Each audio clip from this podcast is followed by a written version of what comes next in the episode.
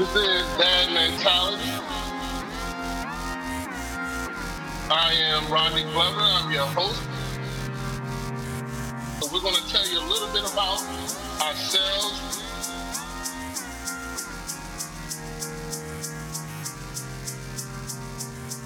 Hello, hello, hello, and welcome to Dad Mentality. I am your host, Rodney Glover. I'm glad to be here this week and do another week, fellas. Uh, I'm excited about this week. We have an, a guest uh, that is on that I've been wanting to have on the show for a while. We finally got her here, but let's start off with my co-host. You know, I don't do this by myself, so I'll do it with my friends on this journey. My man Mike Albers, aka Albeezy. What's up, Albeezy? What's everybody? What's up, everybody? That was up, man. Everything is good. And, uh, you know, also my other co-host, my friend from the beginning. No, we've known each other since we was four years old, fresh out the sandbox. My man Vance Robs, hey, coach. What's up, coach? Hey, what's going on, everybody? How y'all doing today? And we're doing good. So, fellas, fellas, I'm, I'm excited. We finally got we finally got her here. I've been wanting to have this young lady on for a long time. I'll give you a quick story about how I met her. Um, we did a show with a bunch of my friends from uh, the 45 neighborhood. I have a friend. His name is Melvin. Uh, very, you know, we grew up from that teenage years up to now. We're very close friends. Melvin one day called us and said, you know, uh, my girlfriend is going to throw a party for me. And she we're gonna go out to uh Massanutten and, you know, go hang out. And she wants me to invite all my friends. And I was like, does she know what she about to get herself into? Inviting us to a closed area and and, and part, you know, for your birthday? Maybe she don't know. So I was kind of worried. I told my wife, I don't know if this is gonna work out. But let me tell you something, man. We got out there, we had a good time. I met this young lady, and she was a she was amazing. She was at, at this point in time, I don't even think she was even in comedy, but she was funny. She was definitely a great hostess, and I mean, I thought we would be too much for her. She was damn near too much for us.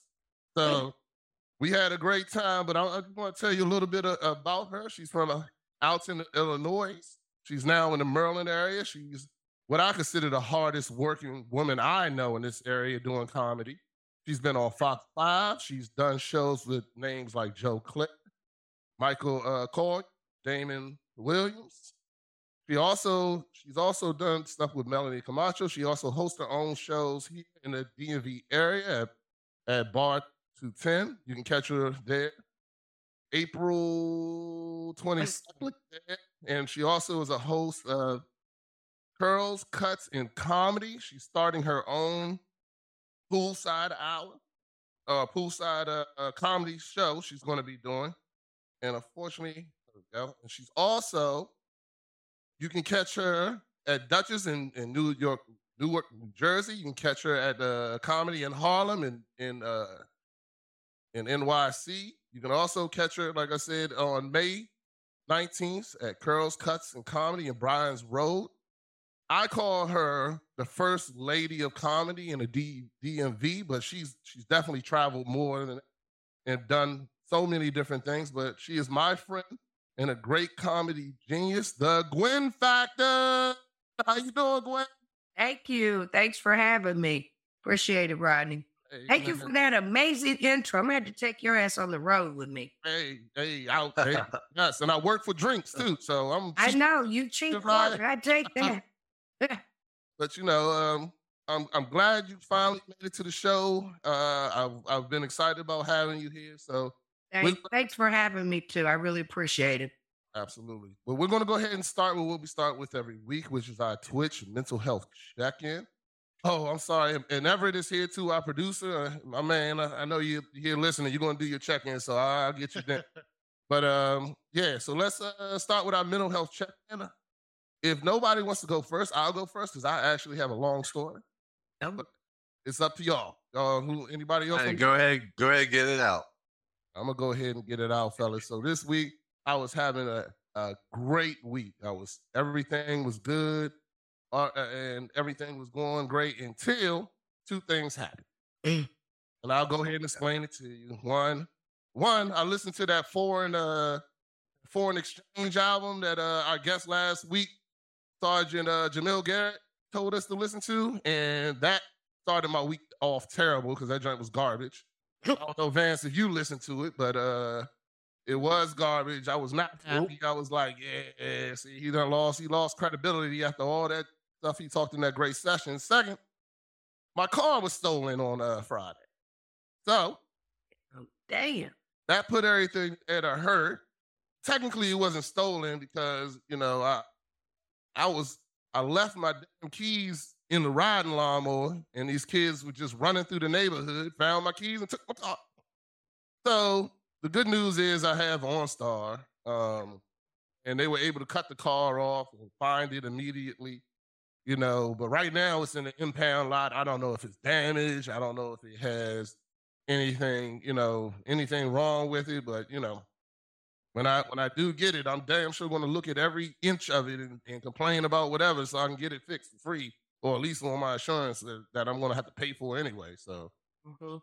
but so now my week, I put it at about a six point five. I'm glad that nobody got hurt. These the kids uh, were. We have video of these these kids just running through the neighborhood, checking people's doors and stuff like that. And uh, they actually went into one of my neighbors, um, one of my neighbors' garage, which they had access. The the son took out the trash and left the garage door open, so they had access to the house to go in the house. But luckily, as they went to the garage, that's when they found my car keys, and then they hopped in my car and just left. Wow. Instead of going, if they were going to go in the house, they didn't because they hit the jackpot ahead of time. So, so anyway, so they took my car, and that, that's my week. So I'm about a six point five, but things will get better. I'm, you know, I'm still keeping my head up. I just hope my car comes back in in some type of good form. So anyway, Mm. All right, fellas, who wants to go next? Anybody want to follow that? I got I'll next. go. Oh, you go, go, go ahead, Vance. Yeah, I, I'm probably about a seven right now. I mean, the week started off um pretty hectic. Um, uh, you know what I'm saying? Back, of course, you know what I'm saying. Kids are back in school this week after after being out last week. Um, Easter was outstanding, so um, which was definitely a good thing.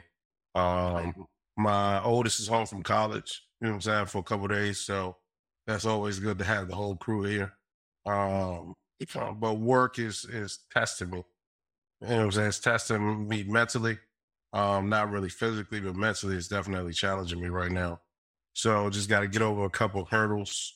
You know what I'm saying? With that. Um towards the middle and end of the week, things got, of course, a little bit better. You know what I'm saying, as we got into the weekend. Uh work tried me on Friday, um, but I let it go. And then Saturday and Sunday were pretty good. Today was pretty good. You know what I'm saying? Took my little one out uh, on a date for her birthday. So her birthday was last Saturday. Um, so me and my wife try to do individual time with them, um, at least once a once a month. So that way they get access to us, you know what I'm saying, without everybody else yelling and screaming. So um today we went to Buffalo Wild Wings, hung out for a little bit. So came home, exercised, feel a whole lot better now. Now we're on a podcast. So I'm a, I'm a solid seven. So That's what's up. I did Yep. start walking, so you should be proud of me. Not because I am proud of you. on, but I, did I am proud of walking. you. I was thinking you ain't got no car. Yeah, yeah, you gonna have to walk a lot right now. Right. So Right. Yeah, but you got you got a bicycle too. You can always jump on that bike. Mm. Yeah, I put that, put that out for them to steal too, and they didn't. I'm kind of, but uh, Albers, go ahead. How was your week? I'm gonna go with a nine, man. It's been a good week. Alright. Yeah, yeah. I would say uh, it would be a ten if work didn't suck so bad, but other than that, it's everything. The kids are happy. every- Everybody's getting along. Me and Dex are getting along. Shit. What? Everything. Yeah, yeah. I, I know. I know. Wow. Nice. It must have been like like all the plants aligned and shit like that. So it's been it's been good. You know it's an eclipse coming up out, man. So that that could Right. be it. Maybe Right. There you go. There you go. Probably needs you to fix the car or something. Trying to butter you up first. Mhm. no, no, no, no. I mean, like, like, like she, like during Easter, you know, we we kind of like split the day with the kids, so everything went well there. Um, I mean, I just, I always plan on like some sort of argument or something during the holidays, but everything went good. The, the kids are on spring break, so they're happy, they're chilling, and you know, like I said, work sucks, but my personal life is has been good, really good. Like, something new happened in the personal life to make it real good, or you, it's good? well, a lot new going on in my personal life. We lose that smile. Want to hear, want to hear a little bit about the new stuff? Anything you want to share? yeah, yeah, later, later, later. All right. Okay. All right. Go- you know, Everett. You you up, brother? Tell us Yo, how your yo, week yo. Uh, my week wasn't good, man. Um, you know what? I say overall about a good eight and a half. There's some things that you know couldn't improve. Uh, of course, you know nothing gonna be perfect, but um, it's eight and a half because this weekend is Coachella, and I just been kind of watching all these musical acts I've never heard of um play live all weekend. So, uh, that's been like the most exciting part of my week so far. That sounds sounds nice. Uh, unfortunately, I don't follow Coachella like that. I should. I I would. I wouldn't mind watching it, but uh, you know. Yeah, Frank Ocean is the uh, headliner tonight if you're um, interested. So Okay. Uh, I'll think about it. I don't know. Let's see if I'm still sober by the end of the night, but it's all right. But. I'm sorry, I I should mention the tonight is like it's gonna be like two o'clock in the morning because it is in Cali, California. So Right. Yeah. Three hours behind. all right. But I'll probably be asleep. I got to wake up tomorrow and look, go get my car out of there. Now, it's all good. Mhm. Uh, Gwynn, tell us about your week. Right, rank it from uh, zero to ten, and you know, give us a little bit about what went on in your week. Well, I don't know where I really fall. All of y'all sound like y'all have amazing weeks. I feel like each of my weeks is just chaotic. I was thinking my week was like three. Wow. Now y'all making me feel like maybe I should up my number a little bit because I can't be on oh, a No. three. Three is like I just wish I was dead damn near. So I guess I won't say three. Let me just say it was a five because it had its highs and its lows. I am in the middle of a remodel, bathroom remodel project from hell right now. And uh, I really thought this one was going to be smoother because my last one was about 23 years ago. So I felt like, okay, this ain't my first rodeo. I'm going to be able to plan this. Uh, I had a company come in this time and do it um, because previously, you know, I used like Pookie's cousin that do, um, you know, do basement remodel type things, bathroom remodels. And they came in 20 something years ago, gave me a good price, but I've had problems with the bathroom on and off over the years and stuff. So I decided I was going to go through with the company. And I've discovered a lot of things are different between getting your stuff fixed or repaired or remodeling when you go with a legitimate company versus the hood hookup, as I like to call it. So um, I'm going to write a whole set about it, I believe, because it's just so many disparagement between the two. Like, you know, like the company, they bring their own broom and trash bags and things to clean up. Well, the hood hookup asks you for your broom. Do you for trash bags?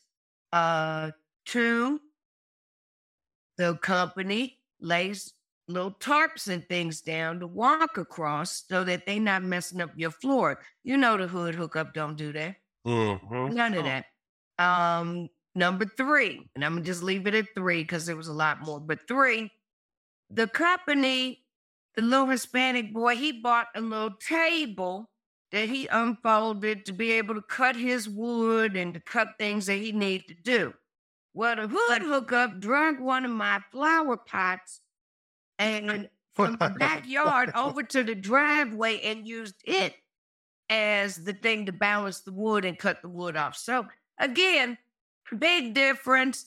Um, at the end of the day, and it's just really what you're looking for, I think. But um, I still don't turn down a good hood hookup because at the end of the day, I had to get the hood hookup to come in here and do the tile work because they didn't save any of my towels, and my towels was 23 years old, and we couldn't replace them. So I had to start from scratch. And the company wanted ten thousand dollars just to put some tile on the wall and to do some drywall Nice. work. And I was like, oh no, we're going back to Pookie's crackhead cousin. We got Mhm. a wood hookup because the company that tapped me out. I mean, I'm down here scraping at the bottom of the bucket just to pay the hood hooker. Okay, because of course you know they only take cash. Right. Uh, it was a far cry because we dropped that number from ten down to seventeen hundred, and I was like, "That's a There you go. number I can get behind." Yeah. I guess I will say it was an eight on a on a money saving situation because I went into the week completely overwhelmed trying to figure out like how much ass I could sell to make ten thousand dollars, like how many times I'd have to cheat on Melvin to come up with this money, you know, stuff like that. Mm-hmm. Um, and so that's kind of taking the stress off of me a little bit. Um, so I'm I'm gonna go with a seven, and then I I ended off my week. Did a great show last night at the Baltimore Comedy Factory uh, with Damon Williams out of Chicago. So I I'm I'm give it a seven. It it ended on time. Okay. Good stuff. Mattis. Yeah. Yeah. So, so how much ass did you have to sell to get to seventeen hundred? Well, I actually didn't have to because we was able to go into the emergency savings Right. uh, for that. Melvin's, of course, because I don't save. Um, Mhm. I, I'm a I'm a long term saver. I'm a very good long term saver because I decided a long time ago I didn't want to be old and broke. Mhm. That it's more tolerable to be young and broke. Because you know, when you're young, you can hustle, you know, you can be out there in the streets, you can find that money. But when you're old, you can't be doing all that. So I have I have substantial long term savings, just not short term savings. Mhm. And you Mhm. know, I got a lot of hustles. So there's a variety of ways, but you know, one way or the other, I'm gonna get that seventeen hundred dollars. What I'm talking about. Absolutely. Gotta tell a few more jokes in the next couple of weeks. Gotta sell a few more edibles, you know, gotta do what you gotta do. Mhm. That's what you got to do. What you gotta do. So now talking, kind of brought up that um you, you are older in age. And when did you start comedy? And if you don't mind telling us, like, if you want to tell us each range opposed to your age that you started, because my I got well, it's kind of a two part question. When did you first realize you wanted to be a comedian? And when did you actually start doing comedy? So it's kind of like a multi answer question because uh, I feel like I always wanted to be a comedian because I was always like that kid that was always running their mouth, that was always in the class and disturbing the class. Like I always got that check mark, disrupting the class, disrupting the class, because I was always talking shit. Yeah. And, um, but we grew up in different times then. You know, I wish I would have told my Baptist deacon daddy that I wanted to be a comedian or I wanted to become an actress or something like that. We just weren't raised in them times. My parents fought very hard. You know, they were during the era of trying to get voting rights for blacks. You know, uh, they both went to uh, historical black colleges. So, I mean, they were very big on education. My mother was a school teacher. So it was all about education. If you wanted to do something in the arts, like for them, I played the piano at church. Okay. So that was considered, that was your area. If you want to be artsy, you do that. Um, but it just was never anything that I remotely even thought about. Um, but I've always known I was funny, but it wasn't until after my bout with breast cancer in 2018 that I really started to look at it seriously um, for two reasons. One, I had several people come to visit me. Um, and just give you a little history, I had uh, breast cancer in both my breasts, uh, and I had a partial mastectomy on one, and then uh, radiation and surgical treatment on the other, and they were both reconstructed. But it was fabulous because they gave me these wonderful little 20 year old titties I got now. See, um, so I'm not upset at all. It was a, uh, it was a wonderful journey. And so when people would come over, I would just kind of tell them stories about, you know, the surgery and the doctor and the different things that I experienced when I was going through the process of it.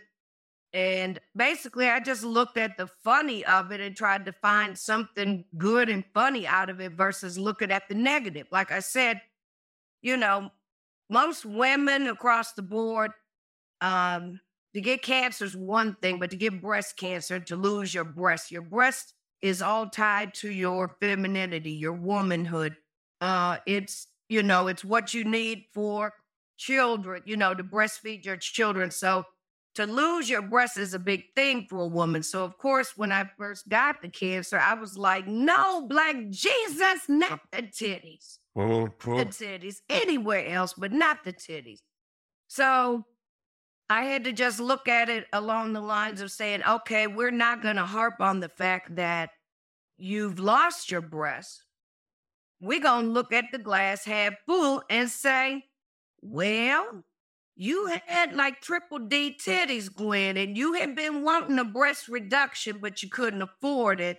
And God gave you a little cancer. Look at God. Won't He do it? You God, got you a whole new, free, brand new. These my $50 copays, because that's all they cost me was $50. Boom. And um, that's the way I had to look at it. I just had, you know, had to say some great things came out of this, you know. When I woke up from surgery, I was very excited to see my breast. And I looked down and I saw nipples. I was like, ooh, I ain't seen them in 25 years. So that was a blessing too. Um, so it was just all the way around a good thing. And everybody was like, you could possibly be an inspiration for other women. Uh, and that you should probably take this like out on the circuit, on the comedy circuit. And so I didn't think much of it at the time, but I did kind of play it back in the back of my mind and said, you know, when you've worked your whole life very hard, you've done what your parents expected, you raised your kids, you've done everything. Now it's maybe time to do something for you. God left you here for a reason because he very well could have taken me out through the cancer, but he didn't. So it was, I guess I was 52, 52, 53, um, when I decided that I was going to follow my dream and start deciding, you know, to see what I needed to do to become a comedian. So, um, first, I wasn't really sure how to start and go about it, but my window of opportunity came when uh, an old uh, boyfriend of mine called, uh, who was a DJ, because uh, this was back in the 80s and uh, 90s and whatnot, back in my heyday when I bartended. But anyway, he calls and says, I'm working at this comedy club. Why don't you come on through? They just started doing comedy shows. Come check it out. So it was Friday. I didn't really have anything to do. And I said, let me go check it out. So I get there, and the show was good overall. I mean, it was good. It was funny. I enjoyed myself. But I do remember thinking, I could get up there and do that. I could very well see me doing that. So at the end, I went to him and I said, Can you tell me who is the producer of the show who I need to talk to about getting on one of these shows? Now, mind you, again, I didn't know the ins and outs of comedy. And the ins and outs is you're supposed to start and go to open mics. And you're supposed to write material and you go and work it out at these open mics and you work on it until it gets better and better. And then eventually, you know, maybe a year or so down the road, you might actually get a show and get paid and things like that. But from what I understand, it's a very long process. And I decided I ain't had time to do all that because, again, a bitch is old. I need to make it and get famous fast, you know. I don't have 20 years to be fooling around trying to climb the ladder. I was like, I need, I got to skip some of these steps. So, um, the man said, come back on Sunday.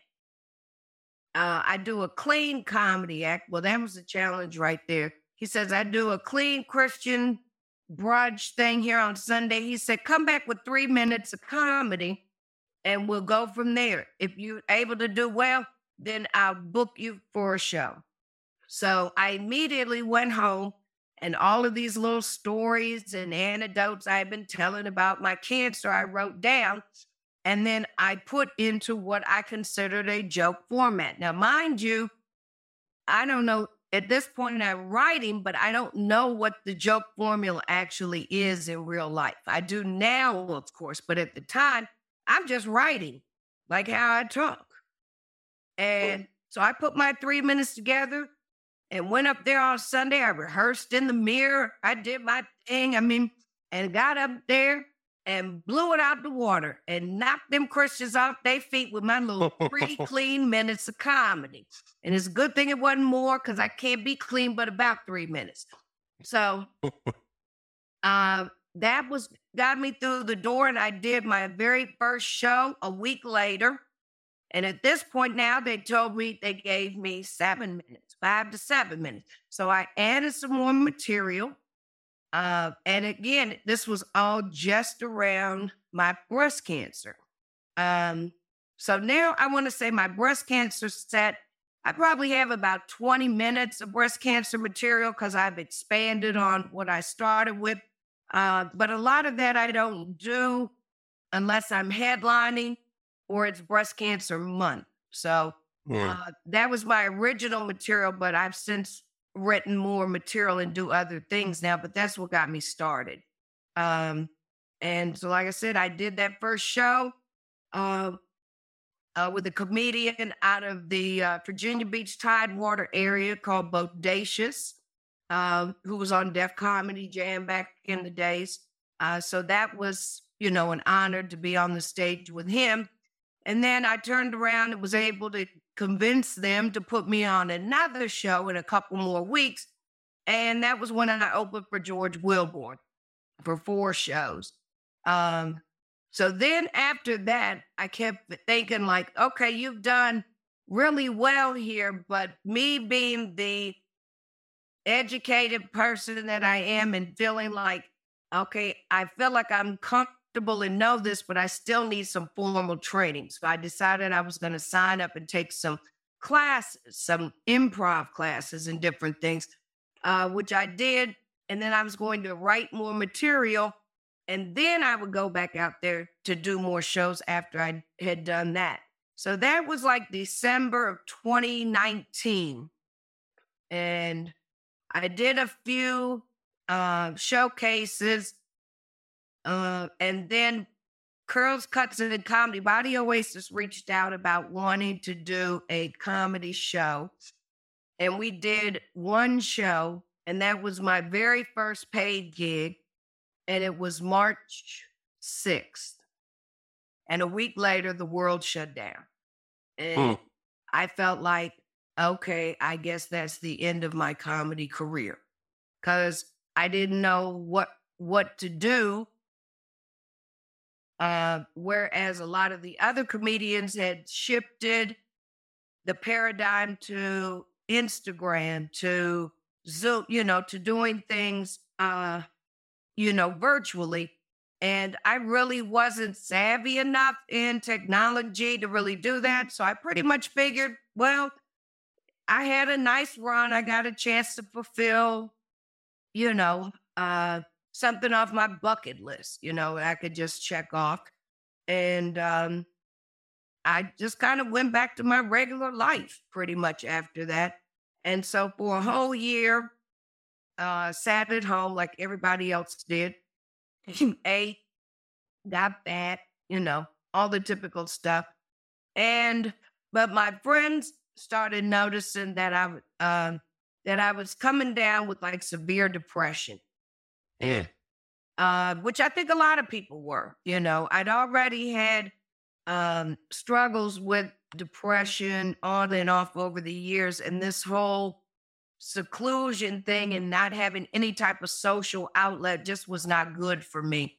Uh, and so finally, a couple friends reached out and they were like, look, we need to do something virtual. And they had the capabilities to do it because, again, I didn't know how, but they did. And they were like, we're willing to do a show with you. Uh, it was Valentine's was coming up. So we decided to make it a Valentine's show virtually for people to log in. Um, and so that kind of got me out my funk because now I had to write a 45 minute comedy set. And that particular one, I talked about COVID. I talked about Valentine's Day, being married, I remember that. um, a variety of different things. Because what um, anyone that's seen my sets know that my comedy is just basically uh, an analogy of my life. It's a lot of life stories that I've taken. I've had a lot of tragedy, a lot of happiness too, but I've been able to take those events and make them funny.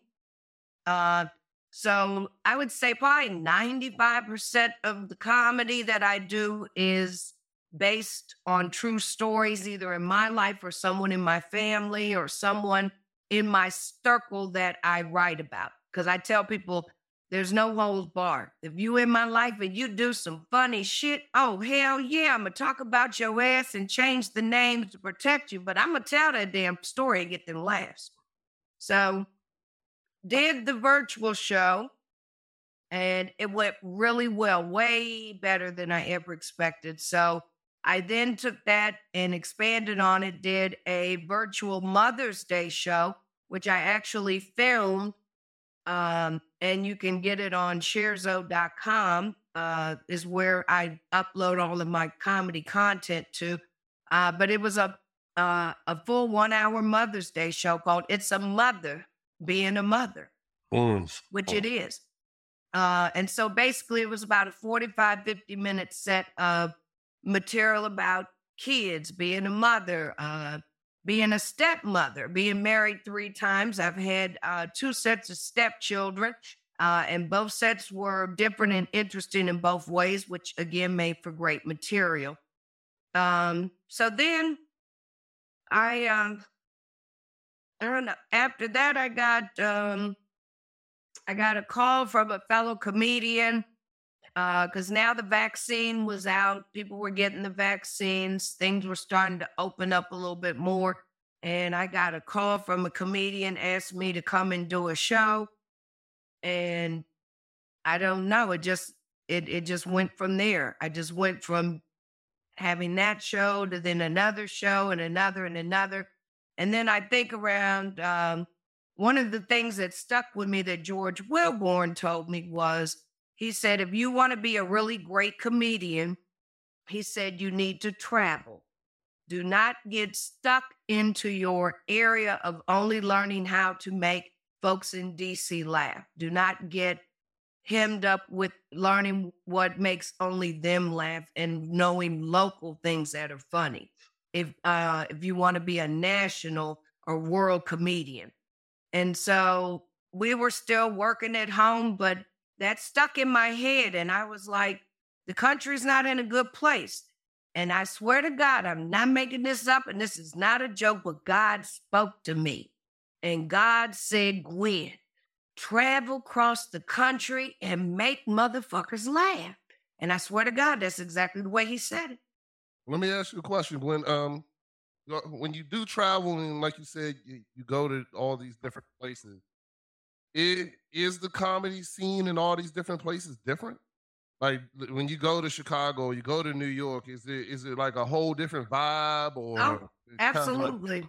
I mean, it's, I mean, New York was actually a place that I feared going to because, you know, New York is one of those, it can tear you down. they'll boo you in New York. They'll Oh, they'll boo you, they'll tear you down. I mean, you know, but they also say if you can make it in New York, you can make it anywhere.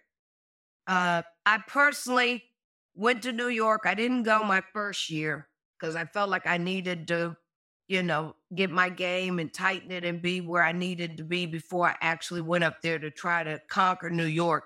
But when I did finally go there, I mean, I got mad love in New York. So, I mean, I was like, damn, I wish I had gone sooner. But I feel like at the end of the day, timing is everything. And the time when I went is when it was meant for me to go there. But uh, they're all different.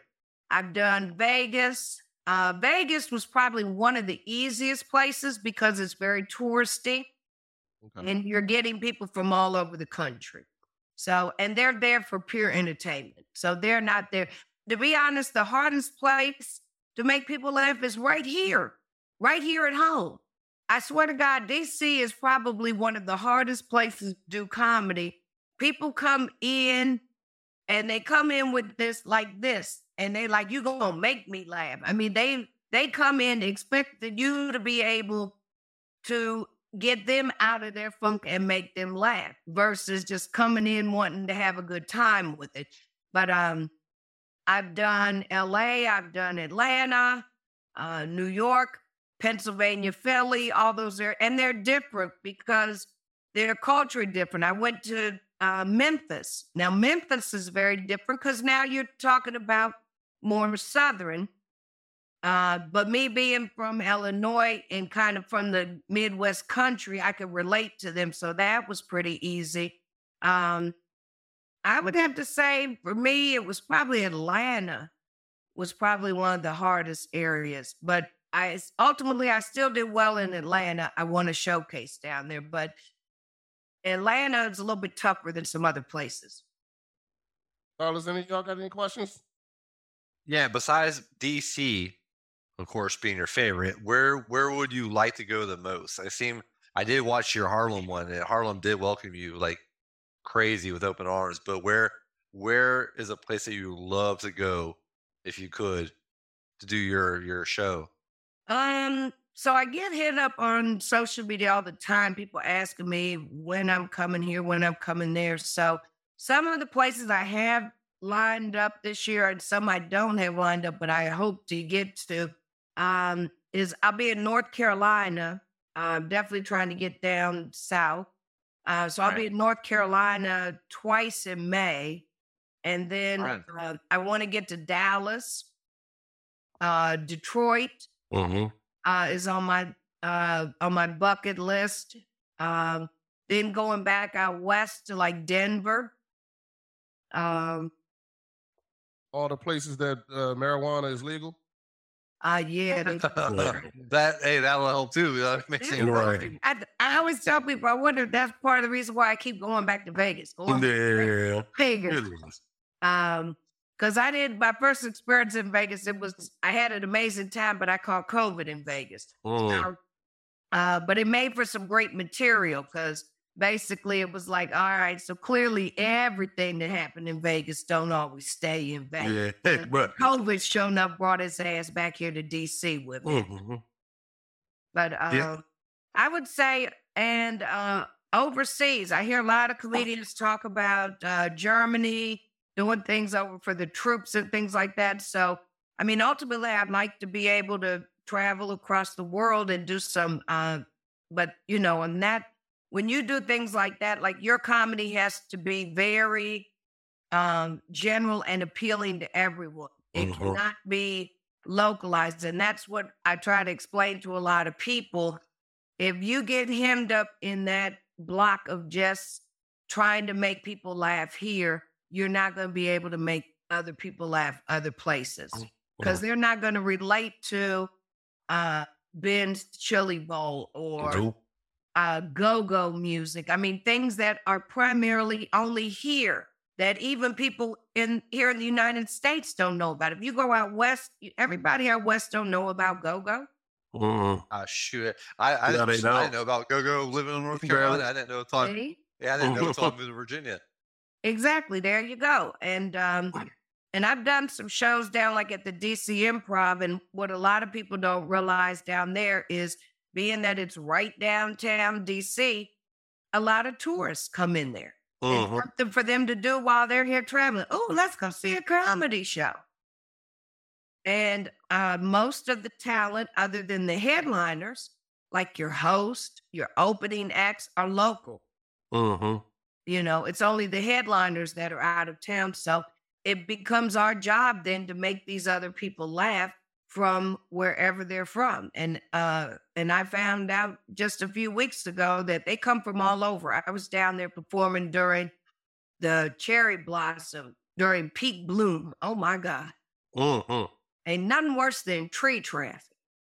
No, it ain't. I, I work. I work.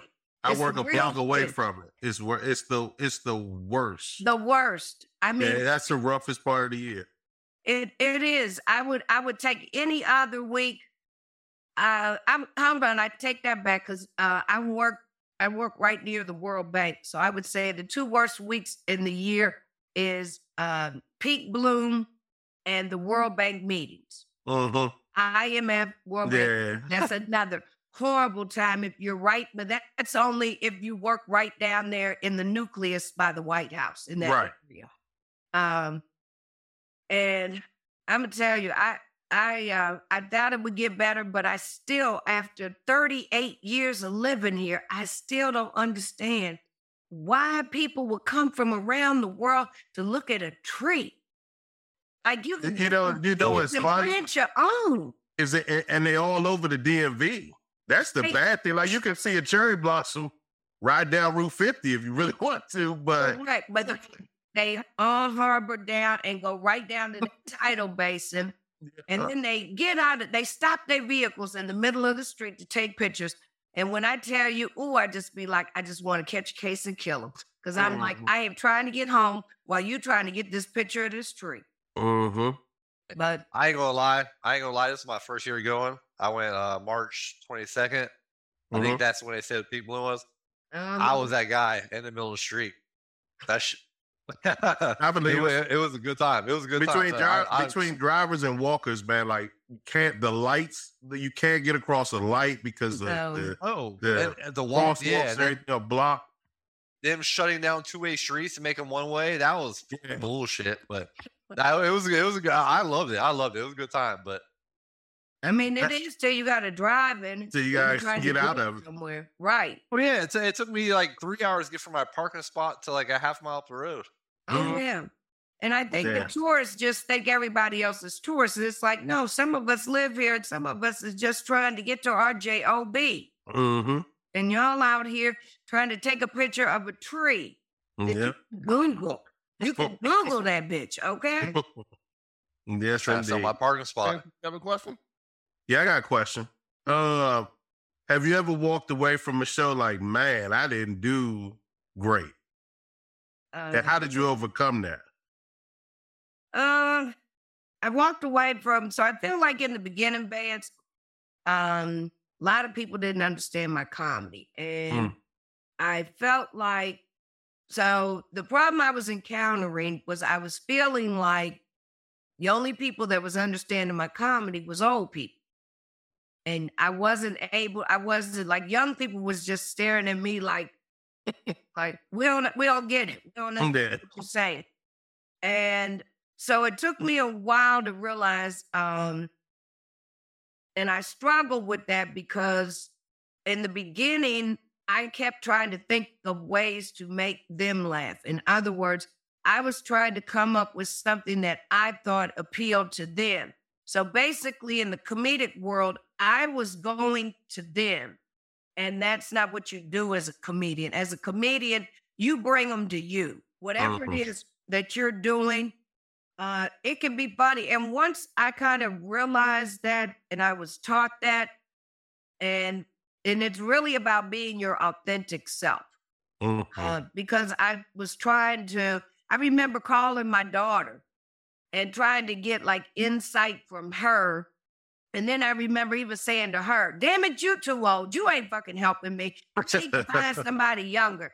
Because she couldn't tell me nothing about like, well, what does drip mean and all that, you know, and I was trying to find out like lingo and stuff. And she was like, I don't know. And I was like, damn, you an old bitch too. You ain't never but I finally had to realize I had to stay authentically true to myself.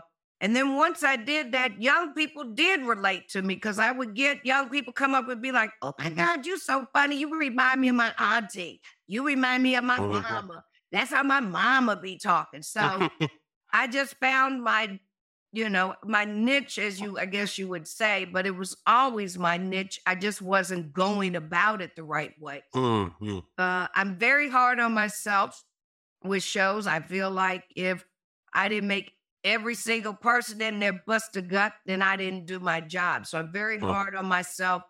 Um, and I'm always working to strive better, but I stopped, I learned to stop beating myself up about Mhm. shows because at the end of the day, I don't know how to describe it. You know, you can do the the same exact jokes for one audience and they'll fall out on the floor laughing. And then you can do the same je- exact jokes or set somewhere else and it's like crickets or it's like hee hee, you know, hee hee, Mhm. chuckle.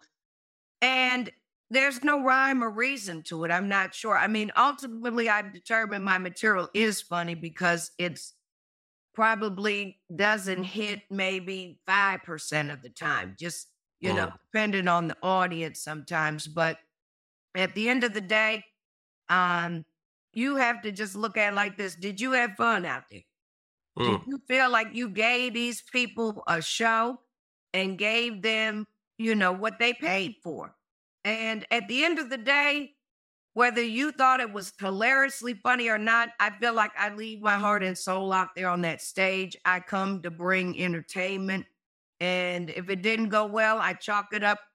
Uh, I may wallow in it that night a little bit, like, damn, I wish it could have been a better show.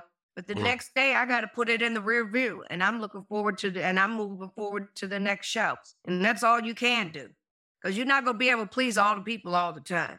Yeah, agreed. So when- Agreed. my question is, what do you feel is the most difficult part uh, about doing stand? I guess for me, it's I don't know. Like right now, I find what's difficult at this stage of my career is trying to juggle it and a full time job. Mm. Because I tell people all the time, I literally am doing both full time. And I tell people I'm in the middle of, I'm in the direction of either a breakthrough or a breakdown. Like, uh, it, it's, um, it- it's a hard juggle. And I, I see now why people can't do it in other jobs and why a lot of people quit their day job to go into it because it's um it's a it's a jealous it's like the most jealous woman you've ever met. Comedy is very selfish um and the entertainment industry as a whole is very selfish. Um the way i explain it to people is comedy and i'm, I'm this is from a woman's standpoint of course comedy to me is like the best dick you ever had in your life but you know he a hoe and his dick is dirty and you know he gonna knock your pH balance up and probably give you chlamydia, but you gonna keep going back to it each and every time. That's what comedy is. It's Wow. like the best, ugliest thing you'll ever do in your life. It's a grimy business. It's competitive. It's doggy dog. They don't give a shit about you. Um, you know, you travel across the country. It, it's grueling. It's grueling. It. Travel, you lose a lot of time with friends and family.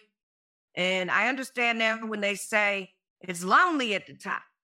And you know why it's lonely? Because everybody else is doing their life and you ripping and running, going to this show, that show, you know, three, four, five times a week.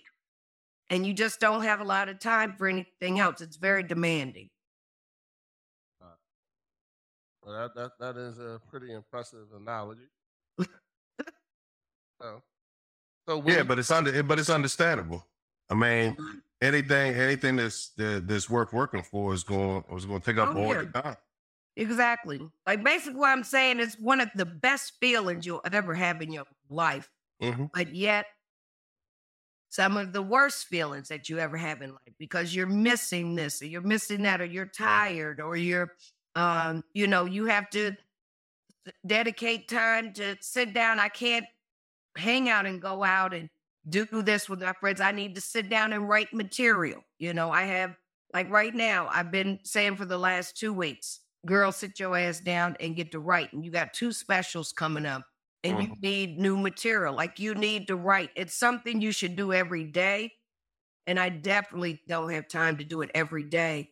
Um but right now i'm just in a phase where i've just got to learn a good balance um and i think for me it was about grinding grinding grinding to get my name out there and now it is sort of out there. So i feel like there's a part of me that's like you just got to keep going but in all honesty for me to make this and to have longevity with it uh, I've actually had to be strategic and I'm actually going to slow down a little bit, uh, more so on local shows, not so much on my traveling part, Okay. but to be able to free up a little bit more time in my schedule to do um, to do other things. So my shows will be slowing down, uh, which they kind of need to because I don't want to oversaturate myself in the market here locally to where people are like, okay, we're seeing her around here four or five times a week. I want to be Mhm.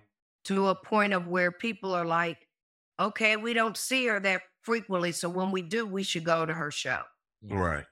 So my next question is, what does what does writing a routine look like for Gwynn? Like when you're when you're down, eh, when you're getting ready to write a routine, or you're getting ready to what is what does that look like? Uh, so it basically starts off with one premise. It starts off with one premise, and uh, as they teach you, you write comedy five minutes at a time, Hmm. and you expand off of it. So, like for example, I started with, you know, the breast cancer, and like I said, I started off with that one little joke of, you know, uh, I'd been wanting a breast reduction for years, and all I had to do was get a little cancer. I started with that one little joke, and I expanded into it. Um, you know, talking about the surgery part of it, the doctors talking about, uh, you know, how big my breast was before surgery, you know, and how they are now.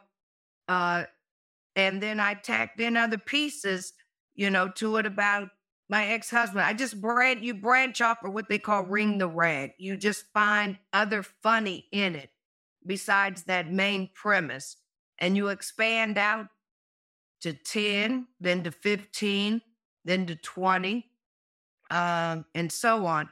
Uh, last summer, I was in a comedy competition uh, that I won, but uh, prior to winning, I remember saying, okay, I need to have new material to do versus what I- did in the first show. So I needed an entire 15 minute set. So I didn't have time to write five minutes, see if it was going to be funny, write 10 minutes. So I literally spent a whole day and I wrote a whole 15 minute set of material because I knew my premise was dads. And I wanted to talk about fathers because it was Father's Day coming up. And that thing branched off into, let's see, how many different directions. I talked about how dads don't get nothing. You know, is y'all are always overlooked compared to Mother's Day, you know. Uh, then I talked about how they put a holiday on y'all's weekend uh, and how it didn't go together. It didn't make sense to me because, you know, it's Juneteenth. Ah, that's my birthday. So, all right, yeah, I'm all for it. You said I'm all for it. But again, it still takes away from Father's Day because now people are focused on Juneteenth, you know? And again, like I say in my joke, Juneteenth is a celebration of freedom from a life of slavery. And Father's Day is a celebration of a life of induction into slavery with them kids. so they don't match. Right. It don't make sense. And so then I spin off into more about Juneteenth. And uh, then I spin off into it about how uh, y'all only get one day and LGBTQ get a whole month. They get pride. They get a whole month and they can't even make no kids like that. Don't make no sense to me either. Then I branch off into the LGBTQ and jokes about that. And then I talk about my daughter. But if you see, this all came from one premise One of me saying I'm gonna talk about dads. And how do you go from dads all the way over here to LGBTQ? But that's how you take it and how it grows into an actual set. All right. Well, uh, fellas, y'all got any any uh, questions? I'm gonna go ahead and. no, no. Yeah. Well, Gwynn, I appreciate your time. I'm gonna go ahead and uh, wrap up the interview portion of. Uh, you definitely gave a lot of nuggets. I appreciate your candidness and and just having a discussion with us about Oh, thank you you. know what what you've done. I I'm going to say that I admire you and I'm proud of you. You know, I've followed you uh, through a lot of your shows, even when they were virtual to now. I always try to support as much as I possibly can. So, you know, if nobody ever said they're proud of you and they think you're doing an excellent job, I'm letting you know you're doing an excellent job. And, uh, you know, I appreciate you. Also appreciate you for taking care of my friend Melvin, who, you know, I, I remember the joke that you had about him about the motherfucker showing up one day and never leaving. Ah, yeah. It's part of my COVID. That was part of my COVID series. Um, but yeah, I mean, again, small little things that just roll into big jokes. But I appreciate your support, um, you and Vicky and uh, everyone that has been on this journey with me and stuck through it. Because you know, and Melvin especially, I I don't give him enough credit due because he ain't signed up for this. He signed up for what he thought he was getting a woman that cooked good macaroni and cheese at Thanksgiving dinner. He thought he had signed up for buffet meals for life. He thought he had signed up with his own personal infomercial gourmet chef. That's what he signed up for. Now, poor Melvin barely get a meal once a week. It's, it's poor Melvin barely eat. We had chili on Easter Sunday. It was probably now this makes the second Easter I did not cook Easter dinner like I usually mm. do. And I usually do a big spread. And I had enough in the freezer to, to muster up and pull together a pot of chili. And that's all we had on Easter Sunday. And then I didn't have no crackers, but I found some old stale tortilla chips and I crunched those up and put them on the top like crackers. And, and we made it work. Right. And that was Easter. You know, I do got one more, uh, one topic I threw out question for you. Uh huh. The, the Will Smith and Chris Rock incident. How do you feel about that? How do you feel about Chris Rock when he did his comedy show replying to it? And how do you feel about the incident when it first happened? Um, from a comedian standpoint, um, there really isn't any topics. I mean, we've gotten so politically correct, it's damn near impossible to really be a good comedian anymore because you have to try to think if you're offending somebody, you know, or or they'll find some way to find some offense in what you say. And I just feel like at the end of the day, the joke was not that bad. Will Smith laughed at the joke himself until he looked over at his wife's face. And then he looked at her and he was like, Damn, I got to fight to prove my love every day. right? And then he had, he felt like obligated that he had to do something. That's the way I saw it. That's the way I saw it. Will was wrong as hell. First of all, you just can't put your hands on people. Um, second of all, I feel like you're taking away from the art of comedy once you start critiquing like what can be said and what can't be said. Yeah. Uh, I love how Chris handled everything. Uh, he did not respond quickly or rashly. He took his time and decided, you know, and he had already said, I'm I'm gonna address it in my form. And I don't blame him. He should have capitalized on this shit. We had we people still talking about this slap heard around the world, and it was over a year ago. Hell, I still tell a joke about it. The joke is amazing.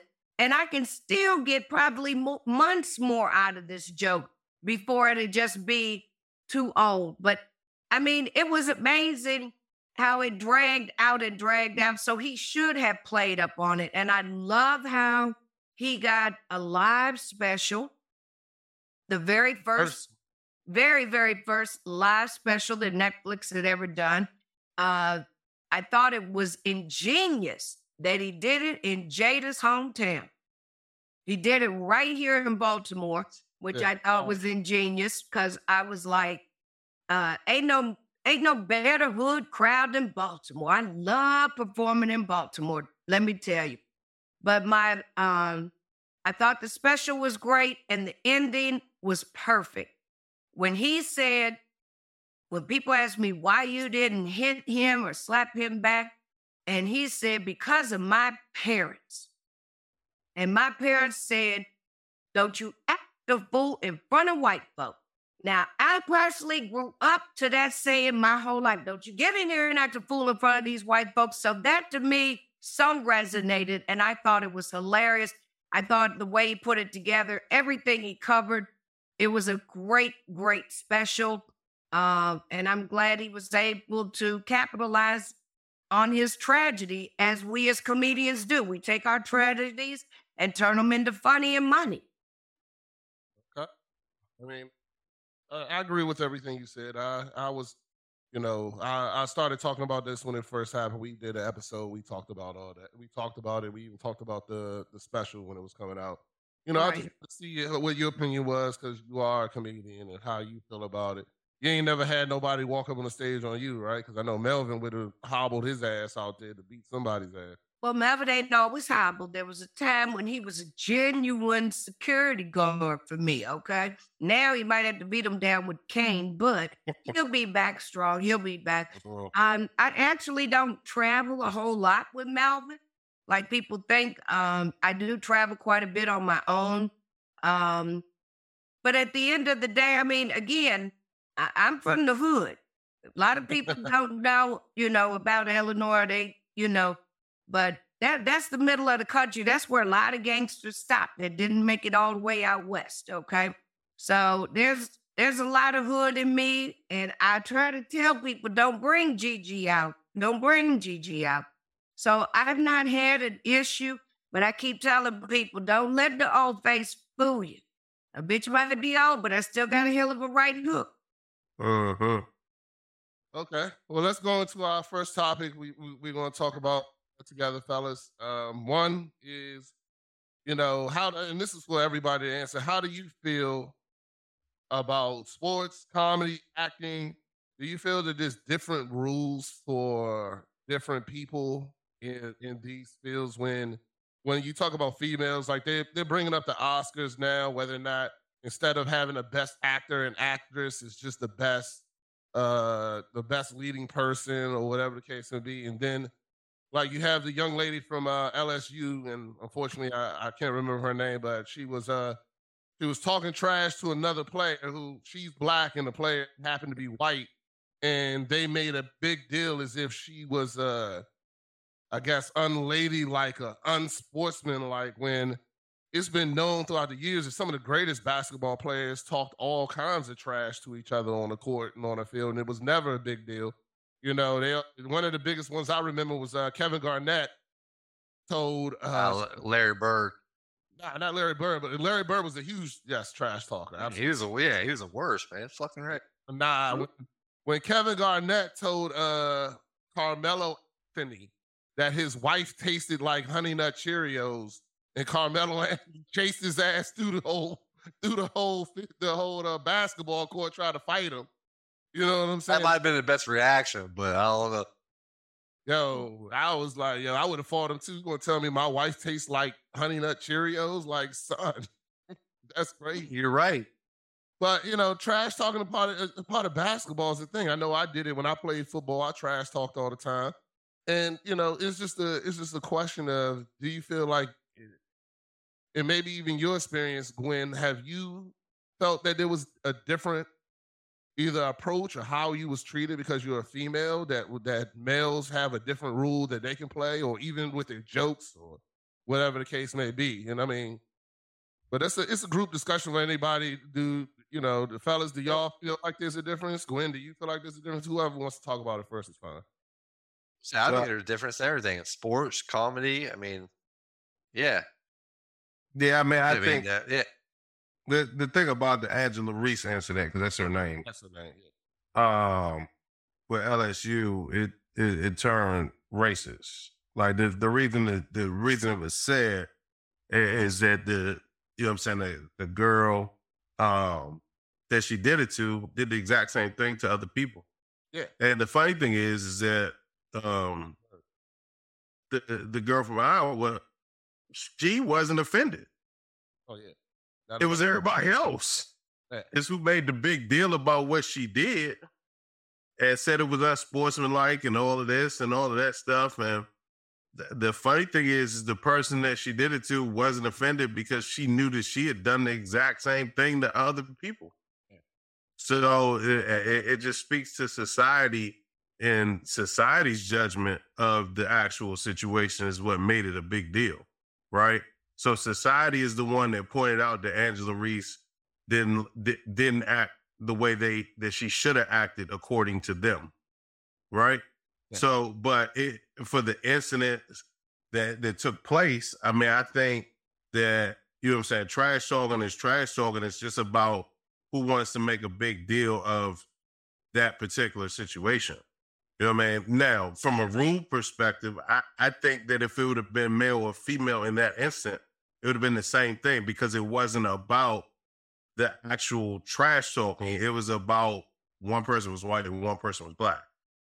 That's what it was really about. And the way Angela Reese acted, everybody expect they everybody expected her not to act that way, which I don't really understand why, because the other girl acted the exact same way.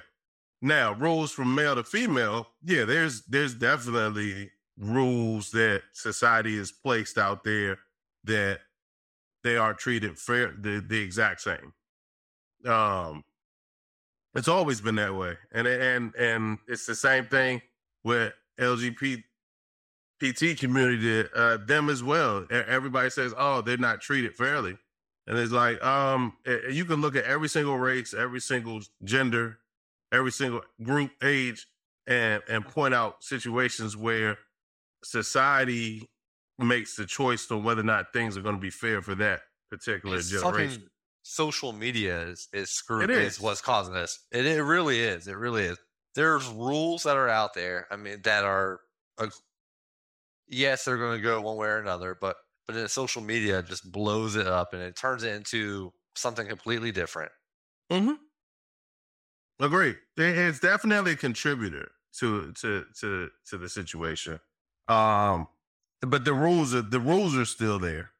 So whether Right. social media was was there or not. So I mean, there's definitely there's definitely some biases in in, in the U.S. and uh, around the world that um males, females. I mean, if you just look at the male role, male and female role in the United States versus the male and female role in these other countries, that'll tell you that the rules are different for both. So, uh, but that's just a, that's a cultural thing, and it's Mm. something that you know what I'm saying needs to be addressed. Whether or not it's fair or not, uh, I don't believe it's fair, but you know what I mean. That that's something that society is is is influencing.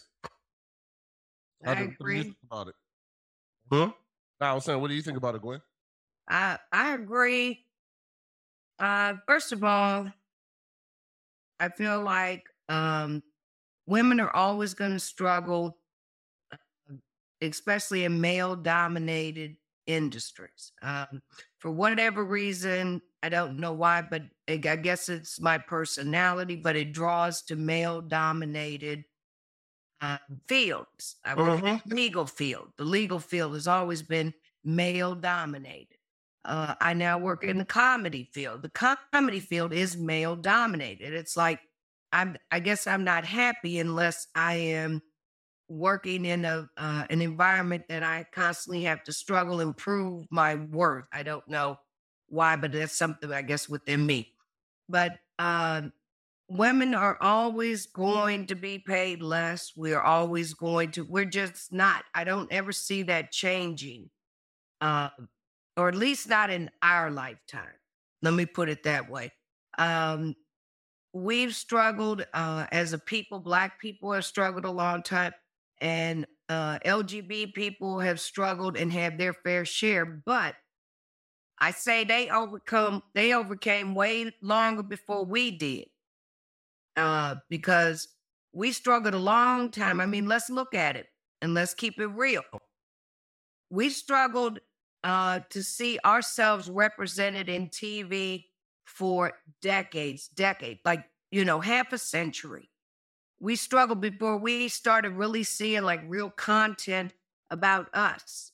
And it just started recently, but we fought this battle for what, the last 40, 50 years to see content about, about us.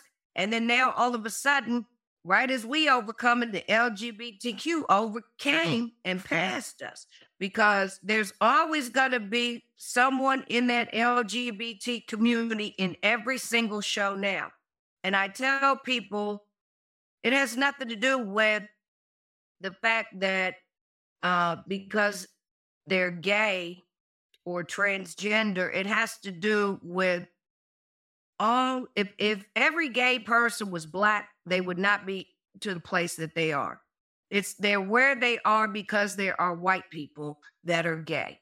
And unfortunately, as long as the entitlement of the Caucasian culture is always going to uh, push something else or whatever they're behind, they will push that agenda and push it through faster than normal.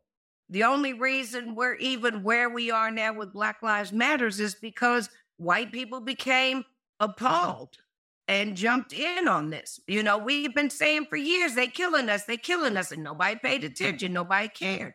But once it caught the right amount of people, of white people's attention, and something that was finally addressed. And I mean, we still got a long way to go. But at the end of the day, we have to just remember that they really haven't overcome either because I watched the LGBT community struggle in the Black community. They're not as far along as the white LGBTQ side of the community is. So Albers is a is a gay white man. How do you feel about that? oh, you go sit on it. Sorry, my bad. I had to throw that. He said I had to You throw enjoy it. Yeah, yeah, you enjoy it. You enjoy it. You enjoy it too. Nah, okay. Um, yeah. I, so- I, I, yeah, I don't know. nah, go ahead. How you feel? What do you think? Well, no, no, no, no. I'm just saying. I, I don't know. I, I just want to take your perspective on this. Okay. Well, no, it's, it's just something that uh, well, you know, I was going, I was going. The whole thing was I talking. about, thought you were joking. Yeah. Is he really um is he really gay? Hell no. Right. Hell no. Because I was about to say I want to hear your perspective on it. No, there ain't no fucking there ain't. No, it's just beast being a retard. Oh, I mean, Look, you handicap. know what I'm saying? Whatever. Yeah. he's he's Yeah, mentally better. challenged. Uh, you know. He what challenged. a That's helmet right, that's with a chin strap. He need a helmet with a chin. He strap. does. He does. Even then, I don't think that's going to help. Hey, man. First of all, I, I I grew out of my helmet, so I no longer have to wear it. I, but you're still, you're still drooling. Just that, So white- they white can't battle. find one to fit your big meat head. That's all it is. right, right.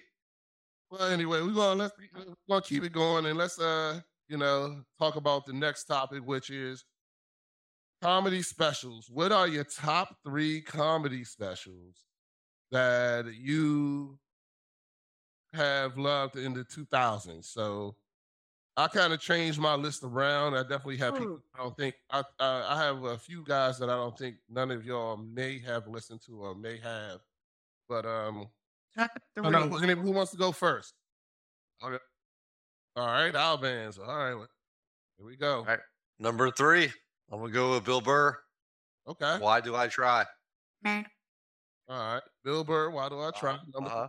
Okay, I can't say nothing Uh-huh. about that. I, I respect Bill Burr. Uh-huh. Comedy. And. Bill Burr is a shit. Huh? One of Sykes.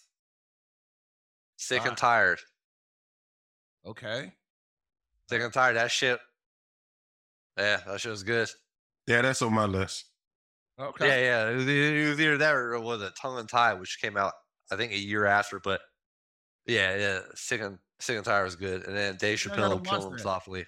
Maybe I gotta watch that one because that one I remember. I, I know you have to watch that one one. of her Yes. shows that I did not find that funny, but I guess it, Wanda Sykes. You said what is what is it called? Uh, uh, sick and tired. Yeah, yeah. Then Dave Chappelle killing him softly. Yeah, I, I'm assuming It's Dave my number one. on a lot of people's list, but yeah, Killing Him Softly was was that was one of his first ones, right? That was one of the original. That was, That was two. Uh, was 2000 or 2000, 2001. Around Okay. there. It was. I remember that. I think that was the one he did in DC. Was that was that was he in. DC when he did that? I think he was, but I'm not 100 percent sure. It might have been, but yeah, honestly, I don't remember. It was a long, long time ago. I mean, for you, uh, it's a respectable list. You know, I, I go. Go ahead and let that go and won't won't won't won't fight against it too much. What about you? What? Uh, I mean, uh, the Wanda Sykes one is is up on the line. Kings of Comedy was great to me. So, Okay. uh, um, comedy was legendary. It was definitely a yeah, legendary show. that that was in I the think that was what it 2000. was, the break. And y'all probably gonna dog me for this one, but and I don't because I don't know, I don't know. I gotta look it up which one it was. But the Katt Williams one where he was talking about the tiger, Yeah, I don't know. that was his best. Pimpedelic. That was the that was that joint was dope. Pimpedelic. That's that's Okay. in line too. That was in that was in what year? That was two thousands. Thousand. I thought she thought she two thousand two. I wasn't sure. Let me find it. Uh, No, no. It's, you know, all right, Katt Williams. Okay. Which number three? Oh yeah. Wanda Sykes. The one. It was Wanda Sykes Kings of Comedy and uh, the Pimpedelic. 2009 was Pimpedelic. Okay. I can respect that list. Can't really say much about it. I'm going to be the one to to name to to name some stuff. When did you want to go? I I go next. Uh, I'm gonna go last. I'm All right. trying to find the name of the one that I'm looking for. All right, so. I'm gonna go from three to one. Number three, I put uh Bert Kreischer, The Machine.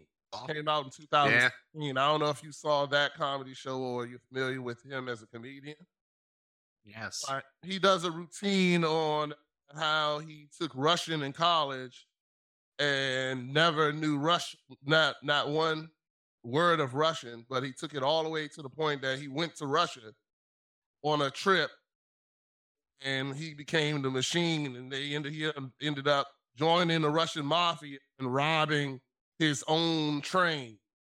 So that that that to me was the beginning of it. He has three other comedies, uh Secret Time and something else.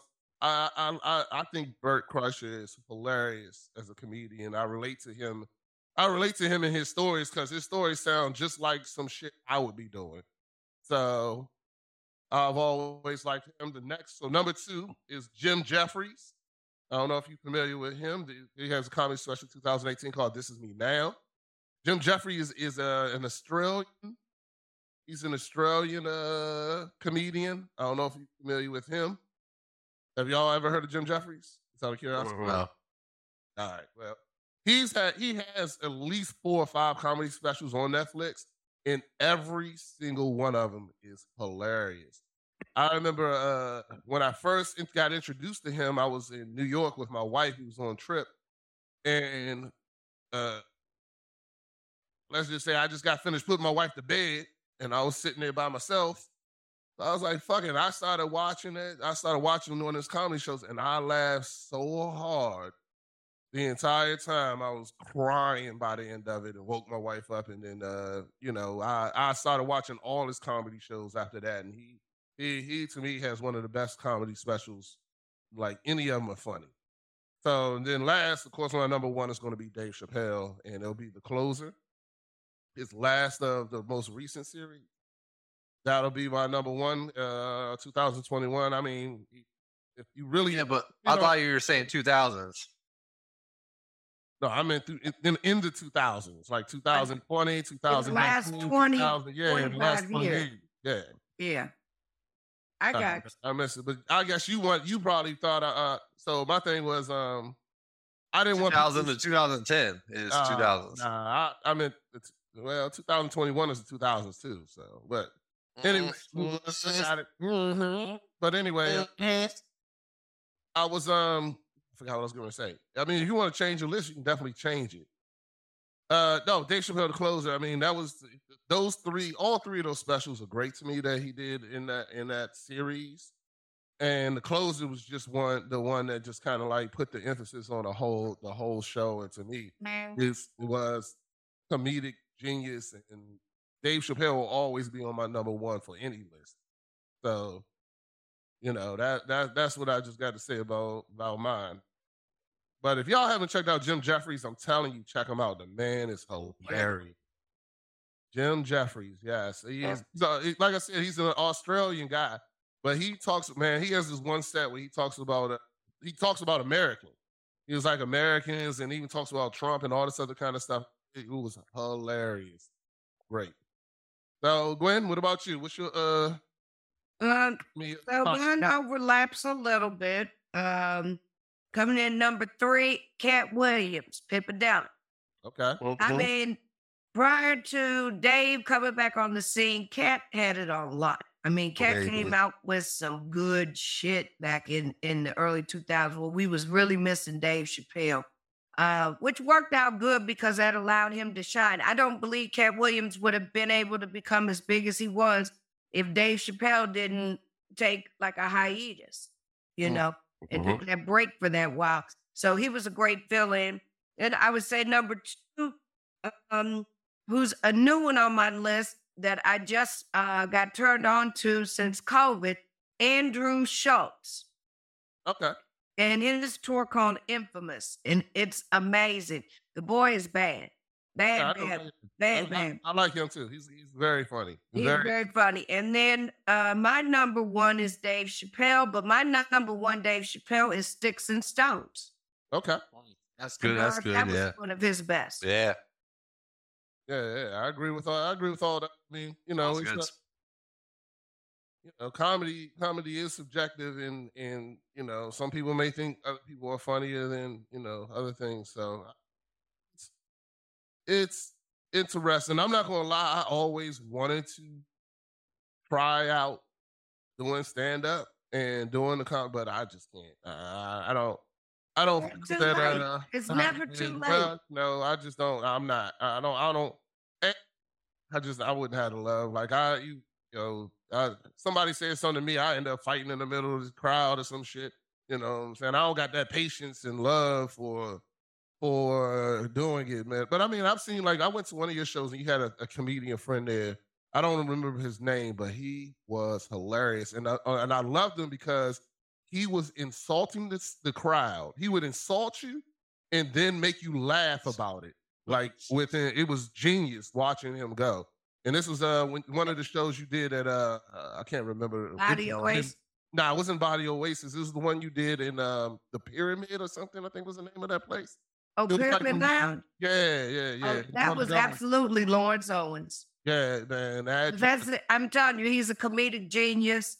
Uh, I'm telling you, he should be on this list. Like, I don't know how this man is not on Netflix yet, how he's not made it. Uh, 20 years in the game. He's my mentor. Uh, he he's taught me what I know to this point. But yes, he's the only comedian I know that can talk shit on you and make you laugh at yourself. Yeah, yeah, yeah. I mean, because I mean, he was brutal to some people out there, and I was just like, whoa. And then I watched him win those people right, right back, back. right Thank back, you. and I couldn't. I was like, yo, this dude is really good. It's like watching the Master series. Yeah, you. You need to get him on your show one day. Hey, man, I, my- hey, I would love to get him on the show. Make that happen for me, Gwynn. You know, uh, but today is about It's you. Gwynn, and, and we're going to keep it about you. Hey, you know, I definitely want to thank you for coming on here.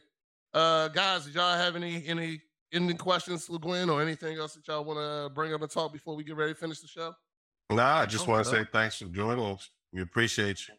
Thank you for having me in the men's den.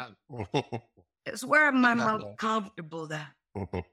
Hey, well, Gwynn, you are amazing. Thank you for coming out. I'm glad to have you on on here. We all appreciate you and and the, the things you do and the, the information you gave us today.